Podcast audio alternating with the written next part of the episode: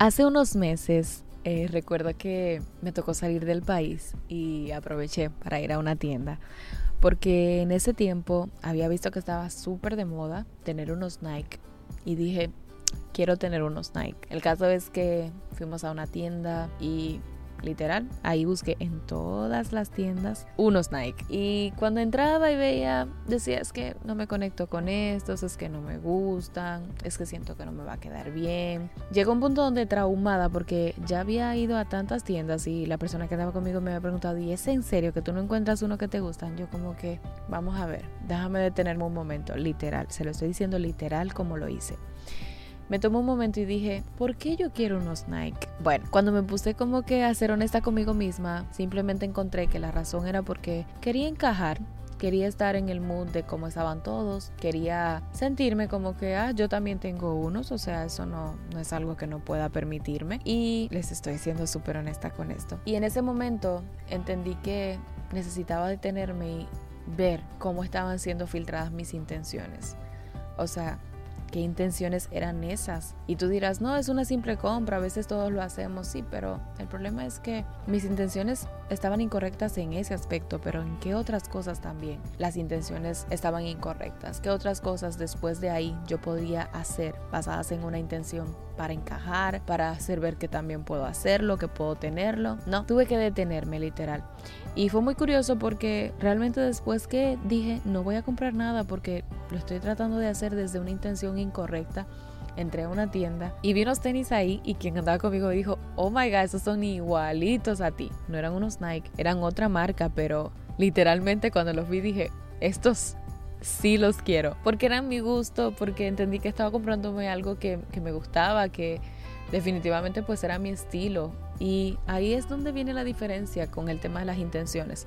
Cuando tú haces cosas con intenciones incorrectas es muy raro que te sientas satisfecho. Ahora cuando las haces desde la sanidad y desde la intención correcta, pues ahí cualquier cosa puede hacerte sentir como que, bueno, no me importa el resultado, sé que lo estoy haciendo desde la intención correcta. Y te cuento todo esto basada en lo que te voy a hablar porque quiero llamar este episodio Detente. Sí, porque en este tiempo donde vivimos tan rápido, tan rápido, tan corriendo, tan... Ay, nadie quiere, quiere que lo detengan. Nadie quiere perder el tiempo, nadie quiere sentirse estancado, paralizado. Pero créeme, hay ocasiones donde necesitamos detenernos. Y por eso a este episodio le llamé así, porque en esa tienda, en ese momento sentí que me detuve. Y que me detuve en un... en un momento crucial para identificar por dónde se estaban yendo mis intenciones. Y quiero hablarte de esto porque mira, Jeremías seis dieciséis dice, esto dice el Señor, deténganse en el cruce y miren a su alrededor, pregunten por el camino antiguo, el camino justo y anden en él, vayan por esa senda y encontrarán descanso para el alma. La versión El Mensaje de este texto dice, una vez más el mensaje de Dios, vayan a la encrucijada y miren a su alrededor, pregunten por indicaciones para llegar al antiguo camino, el camino probado y verdadero, entonces tómenlo, descubran la ruta adecuada para sus almas. Este habla de encrucijadas y tú sabes qué es una encrucijada. Una encrucijada es un lugar donde se cruzan varios caminos o calles, pero de distinta dirección. También es una situación difícil o comprometida en que hay varias posibilidades de actuación y no se sabe cuál de ellas escoger. Por eso es justo ahí donde quiero que te detengas, en la encrucijada, en ese momento en el que no sabes cuál camino correr, en el que hay varias oportunidades para actuar, pero como no estás seguro de por dónde ir, tienes que detenerte, porque si sigues como un correcamino hacia adelante, puede que tomes, puede que tomes el camino incorrecto o la decisión incorrecta. Quiero que te pares en esas encrucijadas llamadas dudas, llamadas intenciones incorrectas, esa encrucijada llamada miedo, esa encrucijada llamada confusión, porque justo ahí, en el miedo, en la confusión, en la intención incorrecta o en la duda, es donde necesitas aclarar tus pensamientos, es donde necesitas filtrar qué es lo que debes hacer para elegir el camino correcto. ¿Y sabes qué? Yo he aprendido que no hay mejor filtro para nosotros que la palabra de Dios. No hay mejor filtro en nuestras encrucijadas que ver a través de la palabra de Dios. Es más, la Biblia dice, tu palabra es lámpara que guía mis pasos, luz que alumbra mi camino. Ese es tu filtro. La palabra es el filtro de tus intenciones. La palabra es el filtro para tus decisiones. Y ese filtro debe volverse no solamente algo que tú usas cuando lo necesitas, sino algo que está tan dentro de ti que aun cuando no te lo propones, está ahí para filtrar lo que piensas, lo que quieres hacer y para filtrar todo en esos momentos donde necesitas algo que te aclare el camino. Necesitas esa lámpara que guíe tus pasos y esa luz que alumbre el camino que debes seguir. También Salmo ciento diecinueve, ocho dice: ¿Cómo puede el joven llevar una vida íntegra? Viviendo conforme a la palabra. La integridad es todo lo opuesto a esa locura, a esa falta de genuinidad, a esa falta de intenciones correctas, a esa falta de ser de una sola pieza, porque la integridad es eso, es ser de una sola pieza.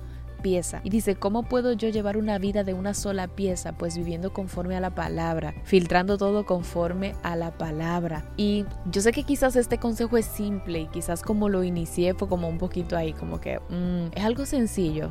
Créeme, parece sencillo, pero es más de ahí. Porque esas son las encrucijadas que son capaces de hacernos tomar otro rumbo cuando no nos detenemos en ella. Es en esa encrucijada donde quizás estás entrando a ti otras enseñanzas y no te detienes y sigues acelerado y te permites pensar que sí, que eso quizás es bíblico, que no es bíblico y sigues arrancado por ahí o sigues como un correcaminos por ahí adelante, pero de repente ves las consecuencias de algo que puedes evitar si cuando te encuentras en esa encrucijada te detienes y filtras bien. Es ese ejemplo de, bueno, estoy haciendo esto, no sé cuáles intenciones tengo, pero igual lo sigo haciendo. Ey, no, detente.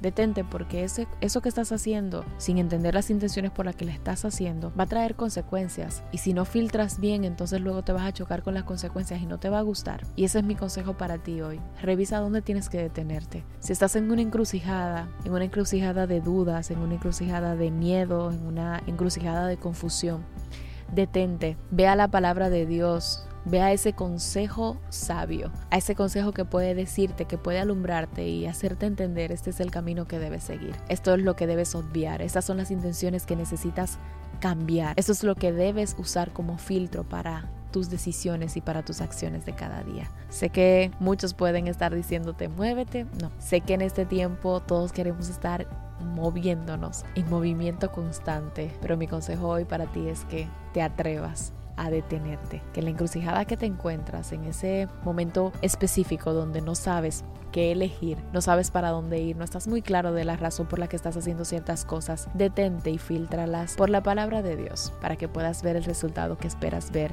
en todo lo que en este tiempo quieres hacer. Nos escuchamos la próxima semana y muchísimas bendiciones para ti.